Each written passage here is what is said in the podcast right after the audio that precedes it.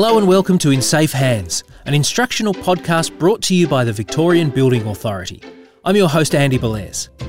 This is episode two of a three part series showcasing some of the highlights of the 2021 VBA Surveyors Conference.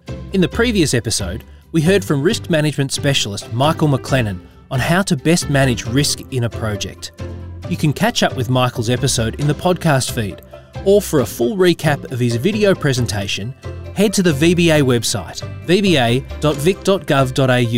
where you can find all the presentations made to the 2021 conference.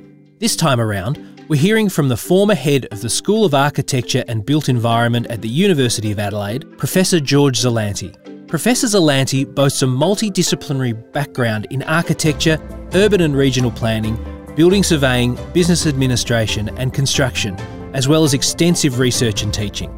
In 2007, he also achieved Australia's first doctorate in building surveying. Professor Zillante's presentation discussed the roles and accountability in the building process from the main players in any building project and goes into who each is accountable to and what actions they're accountable for. But first up was a run through of the different roles that come into contact with any building project. The people Professor Zillante calls the players. I was allocated a role to speak about the roles and accountability in the building process. It seemed to me that when we do those things, there are really three parts to this question. And I tried to break that down. Firstly, identify who the roles were and the players in the actual group. Look at the accountability. That is, who are the people accountable to and what are they accountable for? And I'd like to finish with giving you an idea of a possible solution how we actually get the industry working better. So let's take them one at a time. The first one, looking at players. I'm only concentrating on the main players here. It would be silly to list all of them, but these are the ones who actually have the biggest impact across the board. So let's talk about those. Firstly, the owners. Well, obviously, the owners play a major role, but they tend to surround themselves with advisors, project managers, and financiers initially, at least to get going. They sometimes have many other advisors as well. Very few of them are actually building people themselves, so they need advice in order to get going. The second group is designers, architects, and engineers. They play both a direct and indirect role via design standards, architectural statements, and so on. They often advise, uh, they do the actual design work themselves, but sometimes they also can operate for, depending on the scale of the project, they can operate independently for other consultants within the group to provide advice. So, who approves? What, are the statutory functions? Well, there's local government, obviously, there's state government, there's planners, building surveyors, but also term them industry advisors. In, in some states, private building surveyors give advice to uh, intending developers or intending builders about how best to prepare the design work in order to get it through the approval system quickly. Then there's the private certifiers themselves, the or private building surveyors in some states, who actually play a statutory function and approve the work. There's a whole myriad of specialist consultants like fire engineers, access consult, energy consultants, and so on. But that begs the question about the approvals. Well, initially, if you don't get financial approval for a major project, you're unlikely to, to go off. So, financial is certainly one. Then there's the traditional planning approval, building approvals, and then there can be specialist approvals depending on the scale of the project. And through the course of the construction, there have to be approvals for progress claims throughout in order for the project to actually proceed. Of course, during the, uh, the project itself, there's a series of inspections. There's mandatory inspections. There's voluntary inspections. And the question I often ask is, what are we doing the inspections for? Is it for the community interest or is it to minimise risk? It's interesting if you speak to the insurance industry, they always use the term minimise risk. And I have no issue with that. But I don't think that those two issues, community interest or minimise risk, actually conflict. It's just the way that they are interpreted. But the one that I prefer, the one that I think sets the tone for everything, is this issue of community interest. If you do everything in the interest of the community, you will always minimize your risk and you will actually do the job as appropriate. The next group tends to be the builders. Well, they're generally responsible to the client. Budget tends to be a major constraint in their work and sometimes self certify on completion. Now, that's not necessarily the case across Australia, but in some states like mine, at the end of a major project, the builder has to sign a bit of paper saying that he or she has constructed the, the building or the structure in accordance with the approved documentation. It's a form of self certification and it's part of the quality assurance system to try to uh, ensure that the builder has done the right thing. Then there's material suppliers themselves tend to rely on external data about compliance of materials, and that indirectly involves the federal government via standards assessment and even things like border control, where people have to assess what is coming across the border. Specialist installers who may certify their installation by the builder. Now, what that actually means is if there's a specialist installation that needs to go into a building, and you have to have a specialist group to actually install it. They act as subcontractors, if you like, to the builder. And the, when the builder submits his or her final completion certificate, he has to rely on these people to say that they've done the job properly. The next group is project managers. Now, let me say, when, when I talk about project managers, I do not mean the traditional construction project manager on a building site. I'm talking about those who are responsible to the client. And those people have turned the industry, in my view, upside down in the last 20 years. And that's primarily because they're responsible to the client. So their primary interest is often, not always, but often financial. They often come from a management or financial background themselves. Very rarely, sometimes they have an engineering or architecture or construction background, but that is rare. And that means that their understanding of the building process may not be as good as perhaps it should be. And because they actually are paid by the client themselves, the builder or whoever it is, then there may well be a conflict of interest situation. And the decisions they make may be tarnished by that perspective. The next group is the insurance companies. Obviously, they want to minimize their risk and they can control the industry by either refusing to provide PI cover or making it prohibitive in terms of cost. And I can give you a great example I was involved with myself only last year. A good friend of mine who is a practicing civil engineer, he has a very small private certification business on the side that he uses just to improve his actual engineering practice. And his income over several years averaged about $12,000 a year. It's not from the private certification. That's not a large amount of money, but it's enough to keep him going and to actually, as he says, it informs my engineering practice. Now, over the years, he's paid around about $3,000 for PI cover uh, on an annual basis. Last year, his quote was $15,000. That is more than what he was, his income was. So he thought, okay, if that's the case, I will cease practice as a private certifier. So he asked for a runoff quote. And in, in our state, South Australia, we're obliged to get runoff insurance for a period of time to ensure that uh, the work done in the recent years is actually still covered for a certain amount of time. The quote for that came back as $15,000. In other words, there was no difference. So clearly, the insurance company was telling him, we really don't want you anymore. We want to get rid of you from our books. The sad thing about that was that this guy never had a claim lodged against him, never had a client say, I don't like your work. Yet he was the one they were trying to get rid of. Now, luckily, we were able to find one other provider in this state, only one. We had to go outside of our industry to do that, who was able to provide him with insurance at uh, an acceptable term. But that's just one example of how insurance companies can control what's going on. The next one is the court system. Now, decisions being based on the law seems very, very sensible and very logical. But for very large, complex cases, like many of our big cases are, the judges or those who sit in judgment need to be educated about the whole process. Now, I can give you one example. In our state, many, many years ago, in the early 90s, there was a spate of footing failures across the state. One person took a local government to council. In those days, it was all done by local councils. And the court ruled that a, the individual had the right to have a crack free dwelling. Very simple ruling.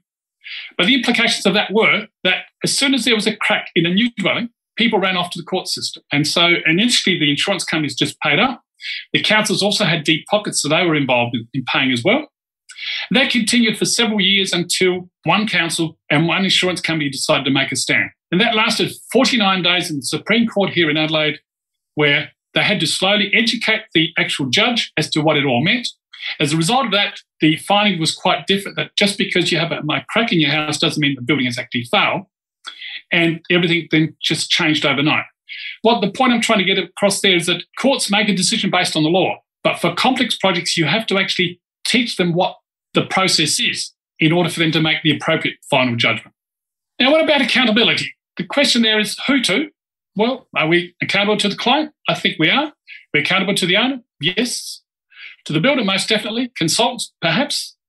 But the overriding one that everybody seems to miss is the community at large, or community interest, as I prefer to call it. We're getting rid of those terms or not actually using them very much at all nowadays, yet that is a very important aspect. That if you keep community interest at the forefront of all the work that you do, you very rarely will go wrong.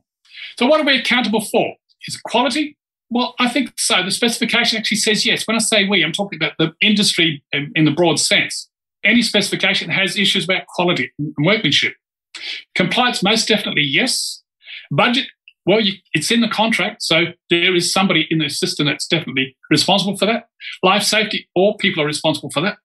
The amazing thing is that all of those can actually have conflicts between them, amongst them. I've heard many building surveyors say to me, I'm not interested at all in the quality of the workmanship. I just want to make sure it stands up. And I think that's true, but that's also a short view about how the actual industry operates. And by fostering that approach, you don't do yourself a service. So, how do we achieve a solution? I think once again, if you keep this issue in mind, you must act in community interest. I think you will actually go some way to understanding what my view is here. And these, I must stress, purely my views. Firstly, education. I think it's important that we increase the number of building surveying degrees across Australia. There's an importance to review all building surveying degrees to actually ensure their relevance. And I don't know Victoria very well, but for a state the size of Victoria, do they have enough recognised building surveying degrees? I think the answer from my perspective is no. By recognised, I'm not talking just about state government, I'm also talking about the professional body. Increase the articulation process between TAFE and universities. That seems to be dying away of late. But I found when I was, I was at UniSA for 21 years, and building surveying was one of the programs I was in charge of. And some of my best students were those who articulated from TAFE. I think it's also incumbent on us to introduce more postgraduate degree pathways because that allows cognate professionals into our profession. And I've heard in the past that some people are afraid of that because they don't want engineers coming into building surveying or other professions because they think that they're going to take over. In fact, I think quite the opposite is true. I think they bring a richness, a difference in perspective, and it actually informs the profession a lot more. It's important to improve the link between universities, professional bodies, and governments. remember this that if governments lack faith in the profession to regulate itself, they will have to step in. And I think there have been examples of that in recent years across Australia. Industry itself, our industry is incredibly fragmented. We have eight different states and territories. We act as eight different countries and have eight different systems. And I often wonder if building control itself should not be a federal function, take it away from the states altogether, which is terrible thing to say, given that I'm talking to Victorian government conference. And even the work that's been done by the Australian Building Codes Board over the years, they come up with fantastic opportunities. They put it out there for each state government to actually take up, and the state governments generally do. But if you go back and look at that work later on, three, four, five years down the track, each state has also already gone its own way. They tend to do that. It's inevitable. So I'm not necessarily arguing for it, but it just raises the question should building control be a federal function? Another aspect which is really important to me, and I think it's important to our profession, is professionalism itself. Professional bodies need to take their role much more seriously than I think that they do across the board. Now, I'm not just talking about AIBS, I'm talking across the board. We hear a lot about code of ethics and the issue of self certification and conflict of interest. We're now hearing a lot about code of conduct, and I know there's a new one being written in Victoria. But the way I, I talk about the code of conduct is really how we meet our ethical obligations. And sometimes I think we focus so much on the code of conduct, we forget the ethical situation we should really be looking at. The other aspect about professionalism is that we should never be afraid to actually take disciplinary action against people, members of our profession who do not behave appropriately or carry out their jobs as they should. There seems to be a fear, and there has been a fear for many, many years to intervene.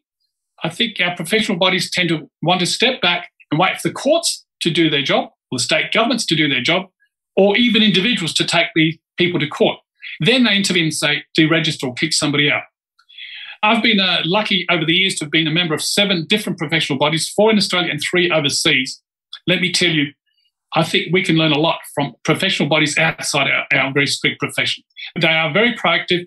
They keep a measure uh, of what's going on. They look over the profession very, very carefully. They have specialist committees that do that. And if something goes wrong or there's a, a problem, they act very quickly, they investigate, and then they will take action. It's important for professional bodies to improve their relationship with both universities and government. They need to be taken seriously in order to be relevant. It's not unusual if the government doesn't believe you're doing the job that you should be doing, they ignore you. It's also important to improve program accreditation. By program, I mean the actual degree itself, how it's accredited. Now, it's accredited obviously by the university, but it also must be accredited and recognised by the industry. It's very important that the state government recognises that, the government recognises that. But if the profession itself, by its professional body, doesn't recognise that, then it's a real problem. It's also important to introduce and improve individual accreditation. That is, the way that we register individuals to actually practice. And that I've always believed that, that should be done by the professional body itself. I know state governments are involved across the board, what should be happening is they should be working hand in glove to make sure this, it's a unitary system. Another aspect that's very important to me is that professional bodies need to talk to one another. They need to improve their relationships. And I'll give you one example of that. I think that's broken down of late in Australia. Many years ago, I was part of a group that put together a joint approach to accreditation across Australia for the AIB, the AIQS, and the AIBS. The rationale was that those three professional bodies looked at degrees that generally housed all three of those professions within one degree with different pathways. So to expect a university to host three different groups at three different times, to pay for accommodation, to pay for airfares, to pay for wining and dining, and to go at different times, and also to expect the university to prepare very extensive accreditation documents was just unfair. So the idea was, why don't we do it jointly? We can reduce the number of people going. Many of us, like myself, would recognise across the board, so we could wear two or three hats. And it worked very, very well for some time until recent years, it's fallen apart. I speak to one professional body, they blame the other two. And it doesn't matter who I speak to, they always blame the other two. To me, that's a cop out. I think there is a problem there, and we should be working together. The other aspect that concerns me greatly is gender equity. In building surveying, generally, 51% of our population is female in this country. And in building surveying, I'm aware that there's only one female who is listed as a fellow. There's no life fellows at all. And very few females in our profession, in building surveying, are actually in senior management uh, roles within organisations. That also concerns me. Now, I'm really heartened by the Victorian government's push to actually increase the number of females in the profession. The other aspect that everybody keeps getting away from is this enforcement disciplining. You should not be afraid to carry out enforcement. Now, that is not just to actually get problems fixed up on site, but also to discipline the individuals who are not performing. I think of late we've come to be aware of that, but often we've acted after the horse has bolted. That can be via government authorities, by professional bodies, and by the court system. We should never be afraid to actually take that on, because to be a true profession, we must be able to do that. So it's been a very, very quick presentation. My idea was to actually stoke some, some discussion. But my conclusion is this that I believe in a system with clearly articulated roles for all the players in our industry each of whom is accountable to their community interest. Professional bodies and universities must be proactive and lead this debate. Otherwise, governments will not take the profession seriously, will act to correct anomalies. This has been happening for a long time now in our country and especially in our profession. If we do nothing or continue the way that we have, the government, the insurance industry, and the courts will do the job for us and we will have lost control of our profession. I actually believe that's what's been happening for some time now. I guess the question for you is Is this what we want? Thank you. That was Professor George Zillante, who until he retired in 2019 was head of the School of Architecture and Built Environment at the University of Adelaide. For more information or to view Professor Zillante's presentation in full, head to the VBA website. That's vba.vic.gov.au. You'll find all the presentations to the 2021 Surveyors Conference there too. Join us next time as the Chancellor of Western Sydney University, Peter Shergold, discusses his role as one of the authors of the 2018 Building Confidence Report for the Building Ministers Forum and his views on rebuilding public trust in the building process.